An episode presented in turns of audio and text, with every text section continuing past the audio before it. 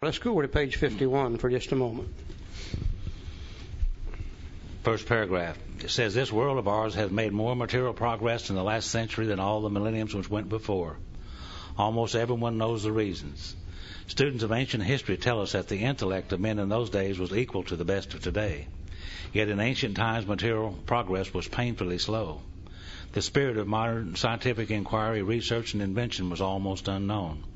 In the realm of the material, men's minds were fettered by superstition, tradition, and all sorts of fixed ideas. And I used to wonder why it is that, that we today have cellular phones and TVs and automobiles and airplanes, and why those people 100 years or 200 years ago or 500 years ago didn't have or admit those things. They, I thought we were just smarter than they were. But come to find out, they had the same intellect as we did. Intellect means the capacity to learn. They had the same capacity to learn as we do. But the only one thing that kept them in those dark ages, so to speak, it was superstition, tradition, and all sorts of fixed ideas. That's why I say I need an open mind more today than I've ever needed an open mind. And I think we as a society have done that. Right here in the northeast corner of our United States, some 225 years ago or so, people came over here for religious freedom. They wanted to practice a religion as they saw, as they understood it. And as long as you agreed basically with their religion and you practiced your religion somewhat like they did, you were okay. But if you had any thoughts or ideas that were different, and you expressed those thoughts and ideas openly, and it didn't agree with what they had and what they agreed with, they would burn you at the stake as a witch. right here in America, they did that. So if you had any ideas like that, you certainly didn't express them, you kept them to yourself. So superstition, tradition, and all sorts of fixed ideas kept people from growing. And I think we as a country has gotten over that today. Our minds are open to many, many things. He said some of the contemporaries of Columbus thought a round earth preposterous. You know, I think Columbus is one of the greatest examples of what you can do based upon belief if you're willing to change your belief. Some 500 years ago, most of what they called the civilized world was situated around the shores of the Mediterranean Sea, the western shores of Europe. They had found a place called the East Indies. And in the East Indies, you could get gold, silk, and spices, lots of goody goodies. But it took literally years to get to the East Indies. So they were trying to find a new trade route to the East Indies. And somebody said, Is there any possibility that we could sail a ship there? And they said, Well, no, dummy. Don't you know you can only sail to the northeast end of the Mediterranean Sea? And then you have to go by land, camelback, horseback, footback, however they traveled. And that took, took literally years to do. And they said, Well, what would happen if we sailed in the other direction? And they said, Well, idiot, don't you know if you sail out there, you're going to sail off the edge of this sucker? You see, everybody in those days thought the world was flat. And they assumed if you sailed out there, you would sail off the edge of it. Now, I don't know why they believed that. I assume some people sailed out there, didn't come back, and they thought they had sailed off the edge of it. Now, Joe said the other day, wouldn't it be great if the world was flat? We could take all this environmental junk, just take it out there and go and push her overboard and be done with it. Now, here comes Columbus. And we believe Columbus had to be an alcoholic. Because if you're going to believe differently than the world and everybody in it, and you're going to stand there and express that belief, you're going to have to be tougher than hell to do it. Because many times, if you express a belief different than whatever everybody else believes, they would burn you at the stake or hang you from a tree or cut your head off or something. And Columbus was tough enough and bullheaded enough to be able to stand there. And he said, I believe that the world is round. I do not believe it's flat. Then he made one of the most drunk statements the world has ever heard. He said, I believe we can get east by sailing west. Hmm. Now, if that isn't drunk thinking, I don't know what is. Many of his mannerisms indicated he's alcoholic. When he left, he didn't know where he was going. when he got there, he didn't know where he was. when he got back, he didn't even know where he had been. But what really made him an alcoholic is a woman financed the whole trip for him. she did that twice.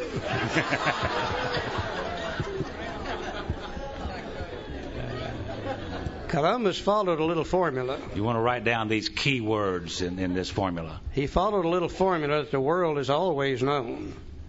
That if you want to change anything at all, there are certain things that have to take place. And the first thing you have to do in order to change anything is to be willing to do so. Circumstances are what make us willing. Trying to find the new trade route to the East Indies is what made him willing to change. The second thing you have to do to change anything is to believe you can do so. You know, he said, I believe that the world is round, it's not flat. I believe you can get east by sailing west. But his belief didn't do him any good either, because he's still standing on the shore of the ocean the day he expressed that belief. Some days, weeks, months, years later, he did the third thing. He made a decision. He said, By golly, I'm going to go find out whether this thing is round or flat. Can you really get east by sailing west? But his decision didn't do him any good either, because he's still standing on the shore of the ocean the day he expressed that decision. Some days, weeks, months, years later, he did the next thing you have to do. He started taking action. And the first thing he did, he went to the King of Portugal to get the money. But the King of Portugal, being a very astute businessman, said, There's no way I'm going to let you have this money.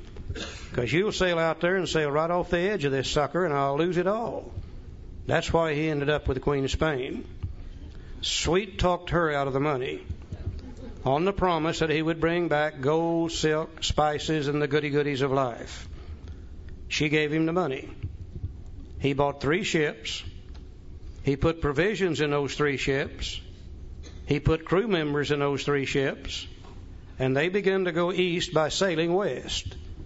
Sailing west day after day after day. Now, we don't know for sure, but we have a suspicion that on that first trip, he hired a special sailor, put him on the bow of the lead ship at night with a lantern, whispered in his ear, said, I believe this thing is round, but if you see the edge of this damn thing, you holler so we can get turned around in time. now, after having sailing straight west for several days, they got results they found land on the other side, which was the result of the action that they had taken. Now we know that he thought it was the East Indies. It wasn't. It was the West Indies. But he had proven to himself the world is not flat, it is round. You will not sail off the edge of it. Turned right around came right back to Europe. Went right back to the Queen of Spain. And she said, Columbus, where's the gold, silk, and spices you promised you would bring me? And he said, Sweetheart, I'm sorry, but I didn't find any. But he said, Tell you what I'll do. If you'll refinance me, I'll go back. Trust me, honey, please. And this time I'll find it. And she refinanced him. And he got some more ships, more provisions, more crew members. They began to go east by sailing west with one big difference. The second trip, he didn't hire the special sailor, put him on the bow of the lead ship at night. This time he went back on faith. He went back on knowledge. The first time he went back on belief. You can't start with faith. The only thing you can do is start with belief, make the decision, take the action, get the results, and then you'll have faith. Now, I would love to sit here and tell you today. And the decision will do us no good unless we take the action. And that's 4, 5, 6, 7, 8, 9, 10, and 11. As the result of the action, then we will get results too. Having had a spiritual awakening as the result of these steps, we are now, we now have faith, we now have knowledge, we no longer believe. You see, I don't believe today that God will restore me to sanity. I know that He will because He has done so. Now, those of us who have been restored to sanity and we have the faith, then we can go back and help the next newcomer come to believe. They can make a decision, and we can take them by the hand and walk with them through the action steps. Then they will get results. They'll have a spiritual awakening, and then they'll know, and then they can go help the next newcomer come to believe. Now, there's only one thing you and I can't do for the newcomer we cannot make them willing. That's a job they have to work on themselves. Now, how does an alcoholic become willing to change? Very simple. drinking lots of whiskey. I hear people come to AA and they say, I've been working on step one for three years in AA. And I said, No, you haven't. You don't work on step one in AA. You work on step one out there. And when you've drunk enough of that whiskey, you just can't stand it any longer, then you become willing to change. Then we can begin to help you by helping you come to believe, decide, act, and have a spiritual awakening. Same formula that the world has always used to change the status of anything. Now, if I know I need the power, and if I know the beginning of the finding of the power is just to believe, if I know the procedure to follow to find the power, then I only need to know one more thing. Where am I going to find that power? And I think we get here just as confused about where God is as we were ever confused about anything else. As a kid growing up, somewhere I got a picture in my mind. Now, I don't know whether I dreamed it or saw it. But in my mind, when I was thinking about God, he was a tall, elderly gentleman, stood on a cloud up in the sky, long flowing white robes on, long white hair, golden halo around his head, and sun rays shooting out of that halo, and a big stick in his right hand. now, I don't know whether I saw that or whether I dreamed it, but one of the reasons I thought God was there is because every time the minister talked about God, he always pointed up there, so I knew he had to be up there somewhere. But then what really confused me, I, no- I noticed every time the minister wanted to talk to God, he always looked down here. He points up. Hell, no wonder we get confused as kids about where God is. And I looked and I looked and I looked and I looked and I never could find God because I never did know where he was. And it took the big book Alcoholics Anonymous to tell me just exactly where I'm going to find him.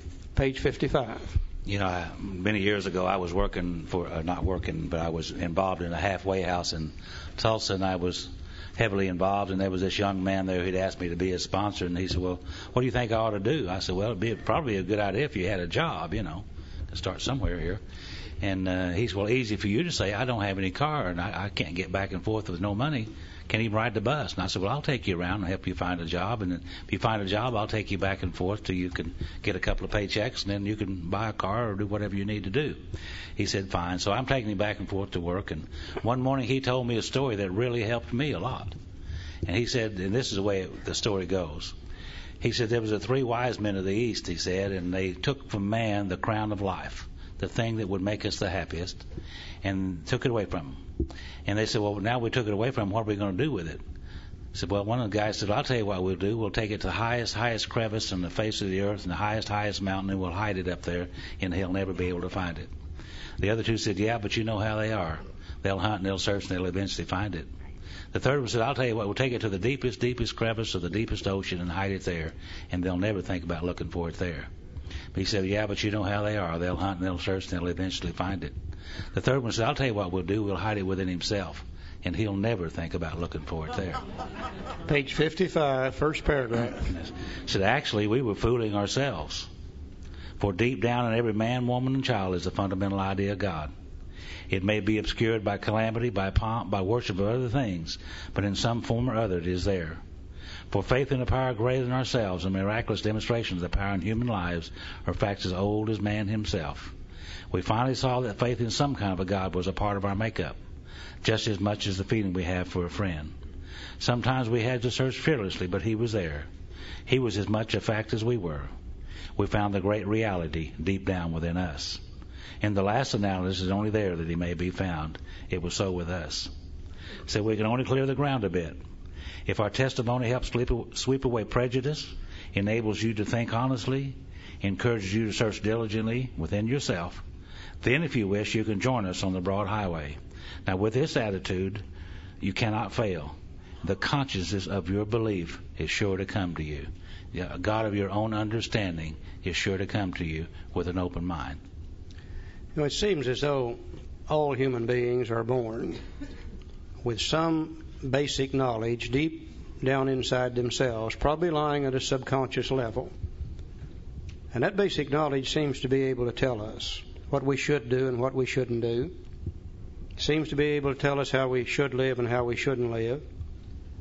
And I'm sure a lot of people would like to refer to that as just plain old common sense. I think others might want to call it innate intelligence. Some might want to call it the conscience, and others might want to call it the soul. And I don't think it really makes any difference what we call it as long as we recognize the fact that it's there. And if you're anything like I am, as far back as I can remember, I've always been aware of that knowledge. There used to be times I would be getting ready to do something, and some voice somewhere from within inside me would say, Charlie, I don't believe you ought to be doing this. And I wouldn't pay a bit of attention to it. I'd go right ahead and do it, and I'd just get in one hell of a mess. And that same little voice would say, See, I told you not to do it in the first place. Now, if that's true, and if that's God, then what that means to me today, if God dwells within me, then I've got my own personal God. I don't worry anymore about whether He's the God of the Baptist Church or not. I don't worry whether he's the God of the Catholic Church, the Hebrew, religion, or anybody else's God. If he dwells within me, then he's my own personal God, and he and I can come together in very simple, very understandable terms. This is one of the greatest pieces of information that I have ever learned is that I can have my own God, and he dwells within me, and my knowledge comes from him, and through him I'll be able to find that power. Now then, am I ready to make a decision? You betcha. When he was a God of justice, when he was hellfire and brimstone, I wasn't ready to make that decision. But throughout this chapter, my concept of God has changed entirely, and I'm beginning to believe he just might be a kind and a loving God. And just maybe he'll start doing some good things for me, not hellfire and brimstone. And now I'm ready to make a decision. And I don't think it's by accident that the very next chapter is entitled How It Works.